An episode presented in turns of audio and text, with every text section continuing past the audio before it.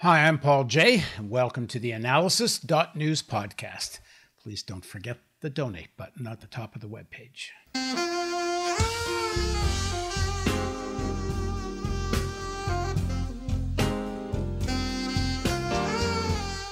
The Associated Press reports that Elliott Abrams, one of the true Darth Vaders of U.S. foreign policy, okay, that's me, not AP.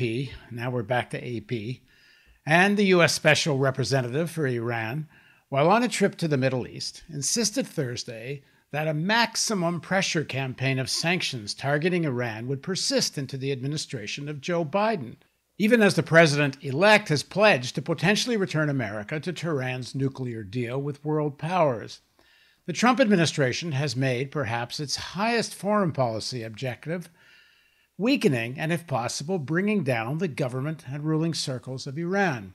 Trump's killing of the Iranian general Soleimani was an attempt to provoke Iran into a war, a tactic that didn't work. Iran was also the target of the Bush Cheney administration, who could not abide a regional adversary with the capability of firing ballistic missiles at American troops and allies. Obama's deal with Iran to limit its ability to develop nuclear weapons technology was a break with the neocon agenda of regime change in Iran. It was an acceptance of Iran as a regional power, a role that was strengthened by the disastrous Iraq War. Biden says he will return the U.S. to that agreement and end U.S. support for the Saudi war in Yemen. So, why is Elliott Abrams, a man connected to the most aggressive foreign policy of the last few decades, touring the Middle East, drumming up support for even more intense sanctions at a time of the COVID crisis and tens of thousands of deaths in Iran. Does Trump still want to be a wartime president? Elliot Abrams says while a military strike is not off the table, any suggestion that Trump is planning such a strike against Iran is, quote, garbage. Well, do the neocons who have supported Biden over Trump expect something in return? Now joining us is Trita Parsi, Executive Vice President of the Quincy Institute for Responsible Statecraft and author of Treacherous Alliance, A Single Roll of the Dice, and Losing an Enemy. Thanks very much for joining us, Trita. Thank you for having me. So, Trita, start with why you think Abrams is over there at, at this moment, uh, right after the elections. Well, the official reason, and it's interesting that they haven't even tried to hide that, is that he is there to coordinate with the Israelis, the Saudis, and the Emiratis in order to provide a flood of new sanctions that will make it next to impossible, their calculation, for the Biden administration to go back to the nuclear deal. Because these new sanctions will not be connected to Iran's nuclear program, but will be based on human rights abuses, uh, missile technology, etc and as a result make it more difficult, if not impossible, for the Biden administration to undo those sanctions, which would be necessary in order for the JCPOA to be resurrected. And it reveals, incidentally, that all this talk that sanctions were only a means to be able to get to the negotiating table was always a complete lie, that this was an, a tactic aimed at bringing down the agreement and make diplomacy with Iran impossible. And when diplomacy with Iran is impossible, for two countries that are, are in the same sphere, the likelihood of war dramatically increases. Well, if human rights is supposed to be one of the rationales for new sanctions, uh, it's kind of ridiculous that when the Saudis are on the side of sanctioning. I mean, this uh, how could you even just talk about human rights in Iran when you're allied with the Saudis? Indeed. I mean, at the end of the day, I think this administration made it quite clear and explicit. It was a memo that was being circulated at the State Department's policy planning, uh, I believe, written by uh, uh, Brian, um, uh, the, the, previous uh, coordinator on uh, Iran for Trump. Uh, which essentially said human rights abuses should be used as a weapon against America's enemies, but we should not be complaining about countries that are allied to the United States that are abusing human rights. In some ways, it was making what frankly had been standard American practice. It made it explicit and made it more blatant. But the United States, unfortunately, already has a long record of instrumentalizing human rights and using it mostly against countries that are opposing the US rather than using it equally against countries, whether they're friends or foes of the United States. Why would a, a, new round of sanctions that, that are done in the di- assuming these are the dying days of the Trump administration? I, uh, Trump doesn't seem to think so, but a lot of the neocons who are very aggressive towards Iran, they seem to think this is the end of Trump. Bolton's on television every other every other hour on one channel or another, telling Trump to step down and telling other Republicans to get a to uh, not support Trump in all this litigation and so on. And certainly Bolton's one of the most uh, more aggressive of the neocons towards Iran, but not the only one. And and others who have been really pro uh, supporting Biden openly against Trump all along in this election campaign. Some of the people in the Lincoln Project and others, not all, but some of them are neocons. Um, what, what are they expecting from a Biden? Will he undo these new sanctions, or, or is he changing his approach to Iran as part of some deal with these neocons? It is too ter- early to say. Uh, I think the signals that Biden have sent, however, have been clear that he intends to go back to the agreement. We should also keep in mind that all of the uh, Democratic nominees for uh, candidates for presidency, with the exception of one or two, all pledged that they were going to go back to the agreement. It is part of the Democratic platform to revive the JCPOA. Um, I think there are challenges ahead, and there are clearly an effort by the Trump administration to try to increase those challenges. The idea they're having is that because these sanctions are not tied to the JCPOA, to the nuclear program, it will make it more difficult for Biden to undo them as a result of uh, an attempt to go back to the JCPOA because the Iranians clearly will object and say, you know, lifting all of those other nuclear sanctions are meaningless if the very same economic punishment nevertheless exists as well, but just on a different basis.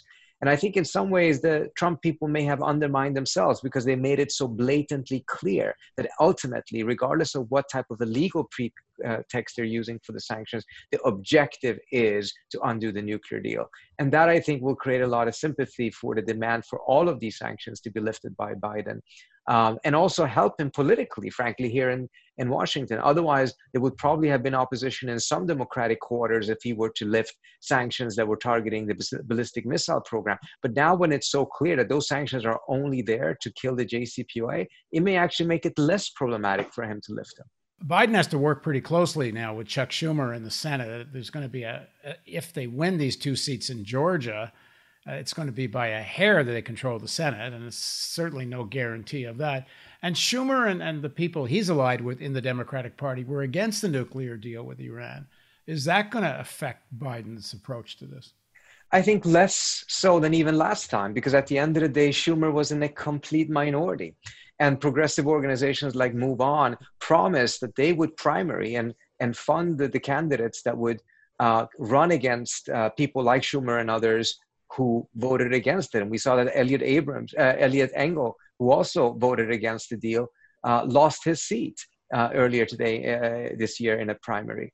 Um, and when you take a look at the new Democrats that are coming in, um, they are of a different orientation when it comes to these things. They're brought up thinking that the JCPOA is a, a major democratic achievement. Um, and as a result, the sympathies and the orientations of some of the more establishment Democrats, I think, are actually weaker, even if uh, Chuck Schumer will control uh, the Senate and will continue to do so. He was in a minority last time on the JCPOA. He will continue to be in a minority on the JCPOA if he continues to oppose it. Now, what is the situation in Iran now? I see a, a number of something like 40,000 deaths, and that's many people think that's actually quite a low estimation. Uh, how how badly are the Iranian people being affected by sanctions, and if there's more sanctions, uh, especially at this time? Well, the sanctions have clearly been absolutely devastating uh, for the Iranians, and particularly mindful of the fact that you have the COVID pandemic happening at the same time. It, it was quite um, something to see that the Trump administration explicitly talked about COVID being something that would amplify and augment the impact of sanctions. I mean, that I think it reveals the cruelty that has been the intent behind these sanctions. Now, of course, the government's own corruption and its own mismanagement have also considerably de- uh, contributed to the difficulties that exist right now in terms of COVID. The hopes, however, for some form of uh, a return to the JCPOA and brighter days seems to be there. But my own sense, talking to a lot of Iranians as of late, is that there is a, a, tremendous cautiousness when it comes to being optimistic. Last time they were optimistic and the JCPA came in and they had good reasons to be optimistic, they were nevertheless seeing all of their uh, hopes being dashed with Trump coming in, reversing the deal, reimposing sanctions. And even before he came in, um, uh, the sanctions relief process had not at all worked the way that most people had expected it to work, and the Iranians had demanded it that it would work. So uh, there is um, some caution, but at the same time, some optimism that with Biden coming in and with him uh, attempting and intending to return, that there could be some sort of respite for some very, very dark years that the Iranians have suffered through. Uh, there was some discussion or speculation whether the Iranians would even want to return to a deal, given that, quote unquote, they don't really have a reliable partner. Uh, you never know every four years whether you actually have an agreement or not. But it seems like the Iranian government is, is sending signals that they do want the Americans back in. Yeah, no, I think they do. Uh, I think they will try to see if there are some form of guarantees, and there are obviously no complete guarantees that can be offered, but there can be mechanisms that can be put in place. In fact, there should be mechanisms that should be put in place to make sure that this deal um, is not going to be at the whim of whoever wins the White House next time um, and that it will be insulated from such political events. At the end of the day, this was tremendously irresponsible for the United States to take a deal that the entire international community was behind, with the exception of Saudi Arabia, UAE, and Israel, that had 15 to 0 votes in the UN Security Council. Uh, and then, and that clearly lied in the strategic national interest of the United States.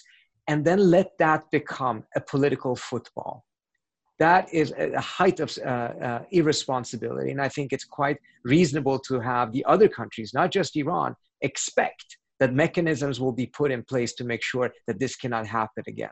If Biden follows through on his pledge to not support the Saudis' uh, war in Yemen any longer, if he follows through and actually does return the United States to the nuclear agreement, is there a, a somewhat a realignment taking place vis-a-vis U.S. relationship with the Saudis? And, and one would think uh, if that's if that's the case, I don't know what the Saudis can do about it between now and, and January 20th, but they must not be very happy about a Biden government coming in. They're certainly not happy and taking a look at how uh, they have responded so far or not responded i think is indicative of how worried they are. I mean this is a, a government that really invested in the trump administration uh, and so did the netanyahu government and the mbz government um, in the uae um, but I, I think that um, in terms of what will happen next uh, and how the saudis will view I don't think there is any appetite in the Biden administration for some sort of realignment in terms of the US moving closer to Iran. I think at most there is an appetite for redefining the US Saudi relationship. And there I do think this, uh, the Biden administration needs to go pretty far. I mean, one has to ask oneself, what does what do the Saudis need to do before there is uh, uh, an agreement in the White House, whether it's a Republican or Democratic White House, that there's something off with this relationship between the United States and Saudi Arabia, that something in that relationship needs to fundamentally change. Not talking about the US and Saudi becoming enemies, but just saying that it cannot be the way it is. It cannot be the strategic partnership if the Saudis are engaged in a, uh, a genocide in Yemen, if they are uh, cutting off the heads of columnists of Washington Post. I mean, what do they need to do? Before that realization comes into place in the White House. Well, a lot of people think they were directly involved in 9 11, and that didn't seem to affect the uh, relationship. The politics have changed. I mean, just take a look at how Democrats are talking about Saudi Arabia today. It's quite dramatically different. The question is will they act on it, or is it just something that they're saying during election years? Okay, well, let's we'll see once Biden gets in. Just very quickly, uh, what will Biden's appointment uh, as Secretary of State tell us about where he's heading on Iran, or or are all of the possibilities more or less on the same side when it comes to the uh, nuclear deal with Iran? I think the biggest thing I would look for when it comes to who he appoints as Secretary of State is to see what does that tell us about the willingness of the Biden administration to rethink and think outside of the box when it comes to American foreign policy. I mean, we're now in a situation in which there is essentially one 9 11 amount of American deaths every three days. Every three days, we have the equivalent of a 9 11 and $800 billion sent to the Pentagon has done absolutely nothing for that. This over militarized foreign policy has done nothing to protect the American people from the real threats of this era, which are not the invasion of another country of the United States, but rather pandemics, climate chaos, etc. Is there going to be that willingness to really profoundly revisit the first principles of American foreign policy, America's military posture abroad, or will this be just some marginal changes uh, in the hope of making sure that you know at least it's not Trump running the show? That is what I'm going to be most focused on when it comes to who he appoints at the State Department. All right. Thanks for joining us, Trita. Thank you so much for having me. And thank you for joining us on the Analysis.news podcast. Please don't forget the donate button at the top of the web page.